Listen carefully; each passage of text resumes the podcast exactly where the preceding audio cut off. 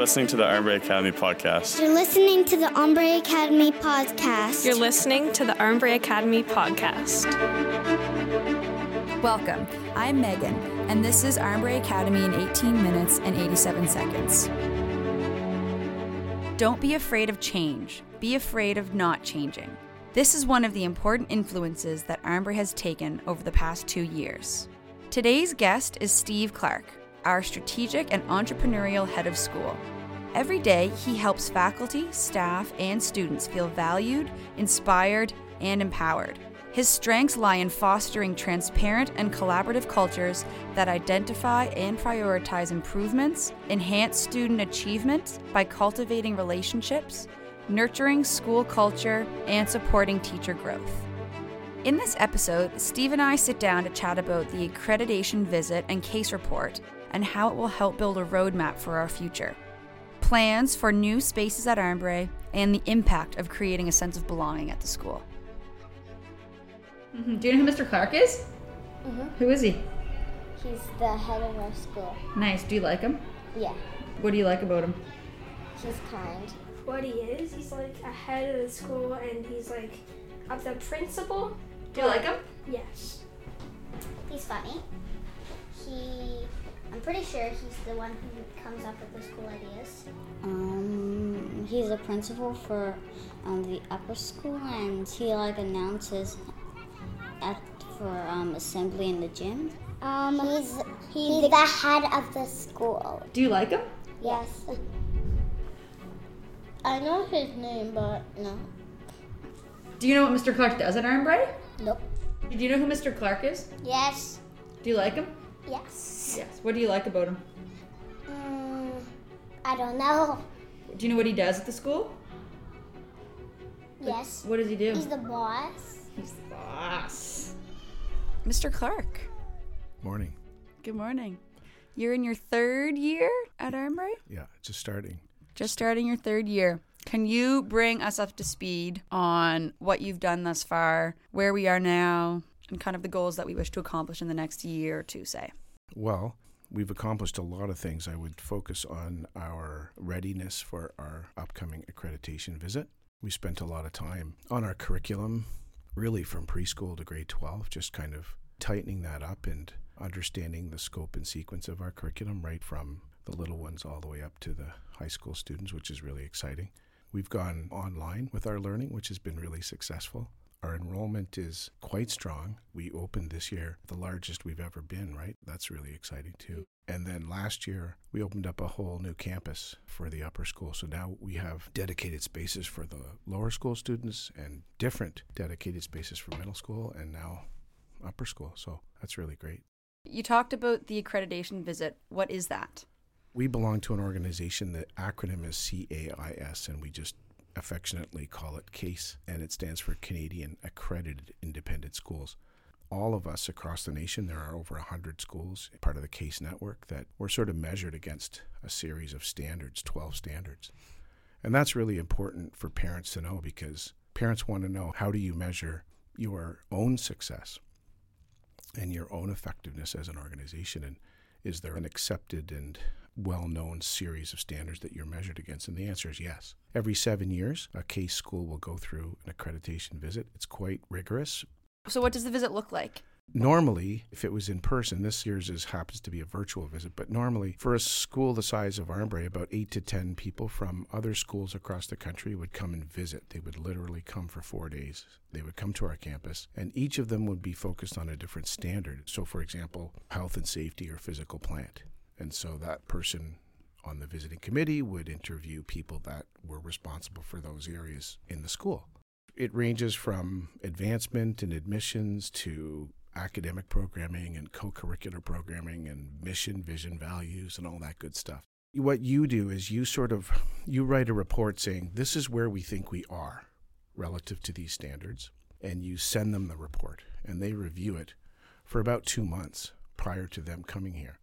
And then they come here and they basically just hold up a mirror and say, This is what you said you are, this is what we see, and here are some commendations, some things you're really doing well, here are some recommendations. And the really cool thing about the recommendations is that those will inform for Armbrae the next strategic plan. That's the fun part, isn't mm-hmm. it? That's where we really want to go. So when you're asking me like where are we going in the next year, well, I hope that the next strategic plan will give us a roadmap for the next 20 years. Right.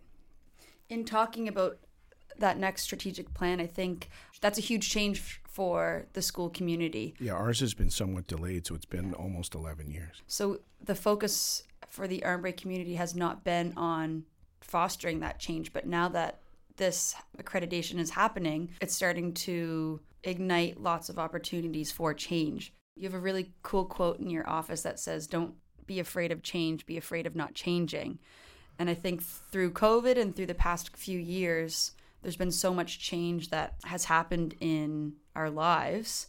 What do you think are some of the larger changes that have happened in the past couple of years, and where do you think that's gotten us? Schools in general, not just Armbrae, but schools in general that aren't embracing online learning will be in trouble.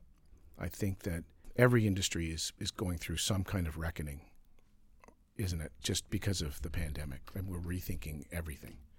One of the really exciting things was, you know, when we moved to a new learning management system, like we moved to Brightspace, we went online with our learning. That was really exciting because it allowed us to deliver our program while we were closed physically, but also now that we're open physically, like students that might be away, they might be ill, they might be injured, or they can't come to school for whatever reason, their learning is not necessarily interrupted because they can continue to learn from home. So that's really exciting. I think that's number one.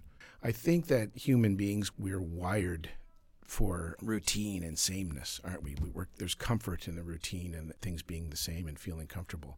I recognize that there's a lot of anxiety around where are we headed?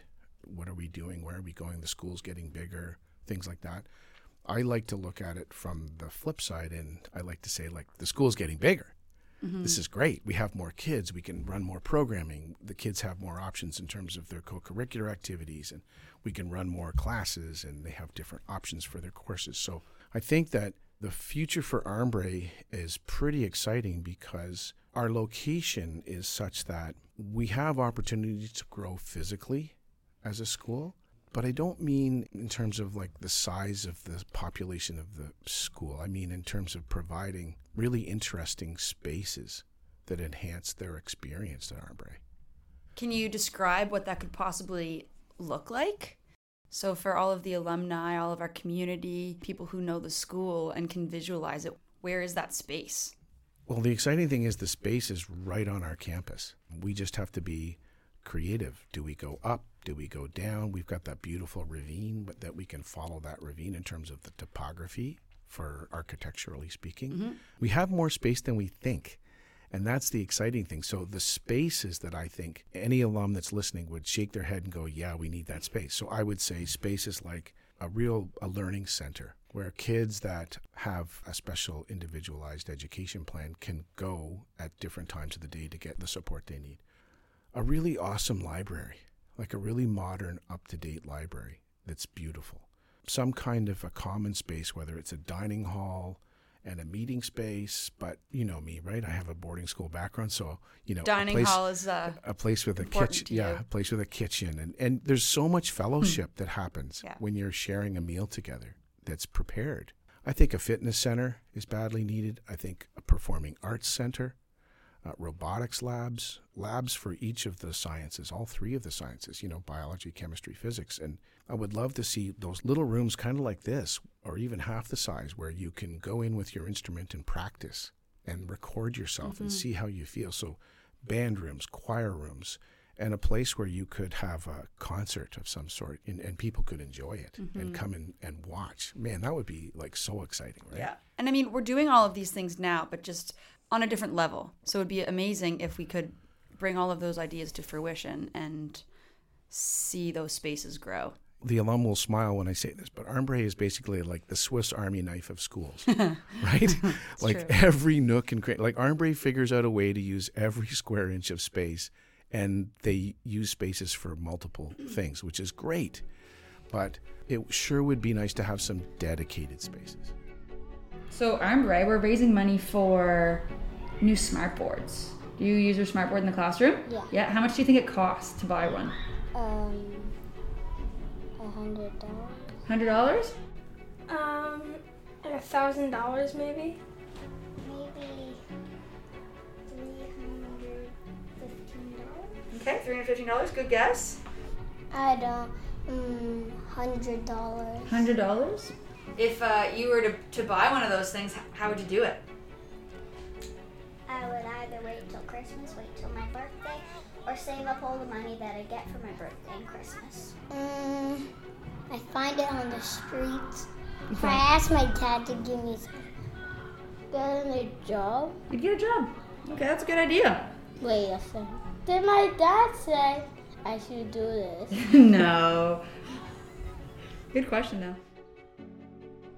And so once the case report comes back to us with those recommendations, it's then on us to start to implement, Yes. start to go through with their recommendations and see that change kind of push forward. Exactly. So what'll happen is the report will come back to us probably around the end of January.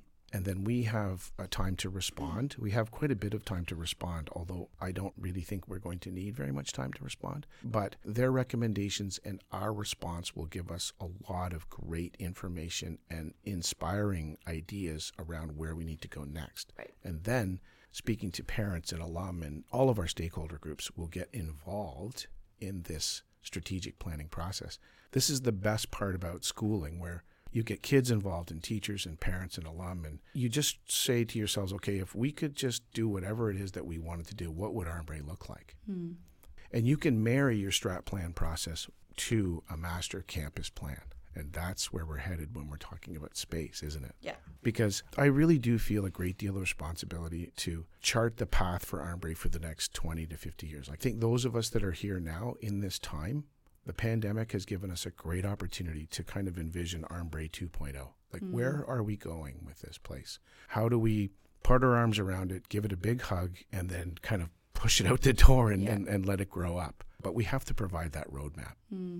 I mean, it's taken three years now to lay the foundation and lay the groundwork. And hopefully now we'll see things really take off and really escalate. Yeah, well, we're seeing it already, Yeah. aren't we? One of the best things is standing on Oxford Street and just watching kids wearing Armbrae uniforms go up and down Oxford Street. Osprey, Yeah. Osprey They've- uniforms. They've got their Osprey uh, Hoodies on. Mm-hmm. hoodies on, and they look great, and they're walking back and forth from campus to campus, and it feels like a mini university. We're Mm. right across the street from two universities, and so I really feel like we're already experiencing some really exciting growth, and I think that's just going to continue. Yeah.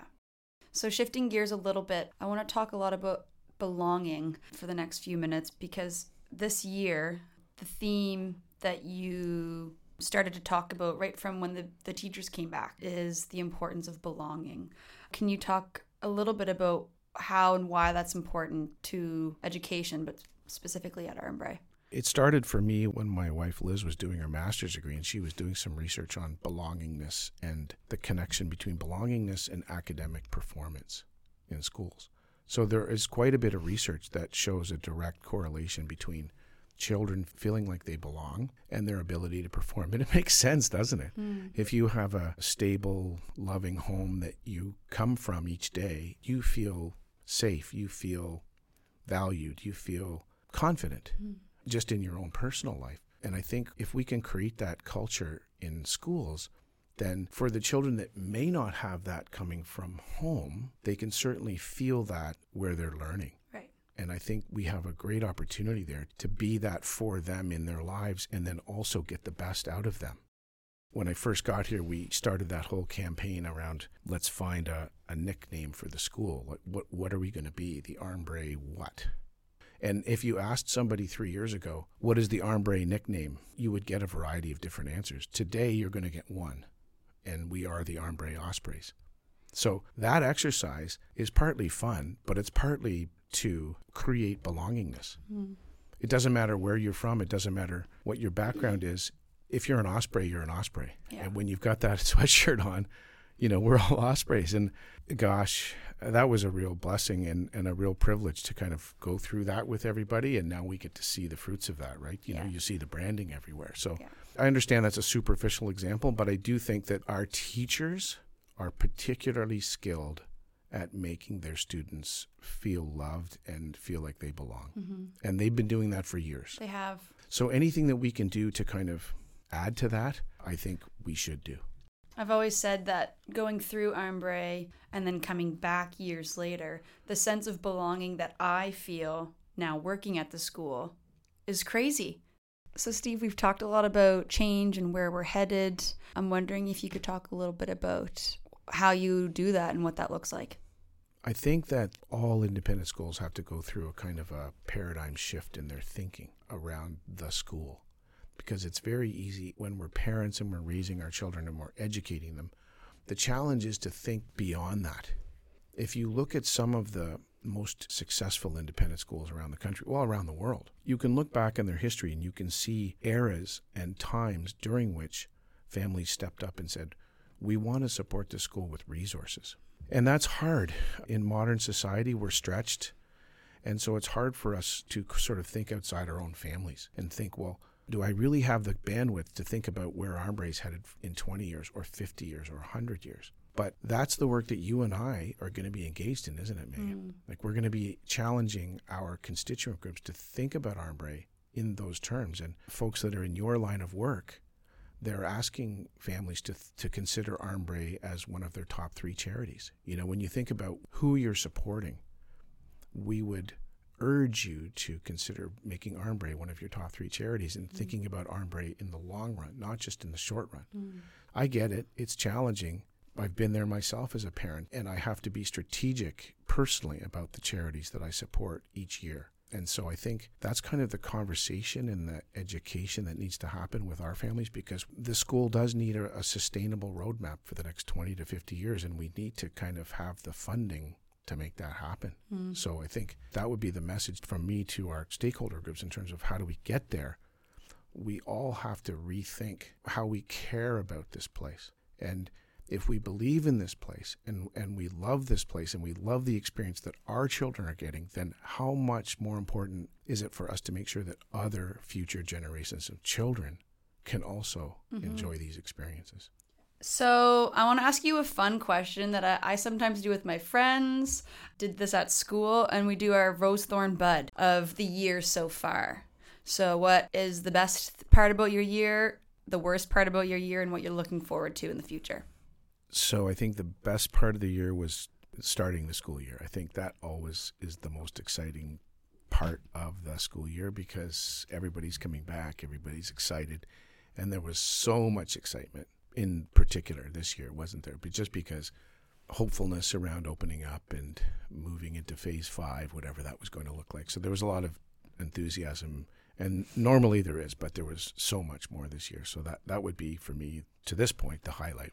The lowest point I would say would be there isn't really a low point, but the hardest thing that we've done to this point was just to kind of get our self study report out the door. Mm-hmm. I mean, that's a 200 page document that's quite a rigorous examination of us. Mm-hmm. So it was a lot of work to pull that together. I mean, obviously, we have a great team, it's not yeah. just me, but that was, I would say, the most challenging part of the year so far. What I'm looking forward to, we've already talked about. I'm really looking forward to the spring when we will have opportunities to get our community together and start to dream. Yeah. Let the dreaming begin. You bet. Thank you for listening to Armbrae Academy in 18 minutes and 87 seconds. For more information, go to our website armbrae.ns.ca.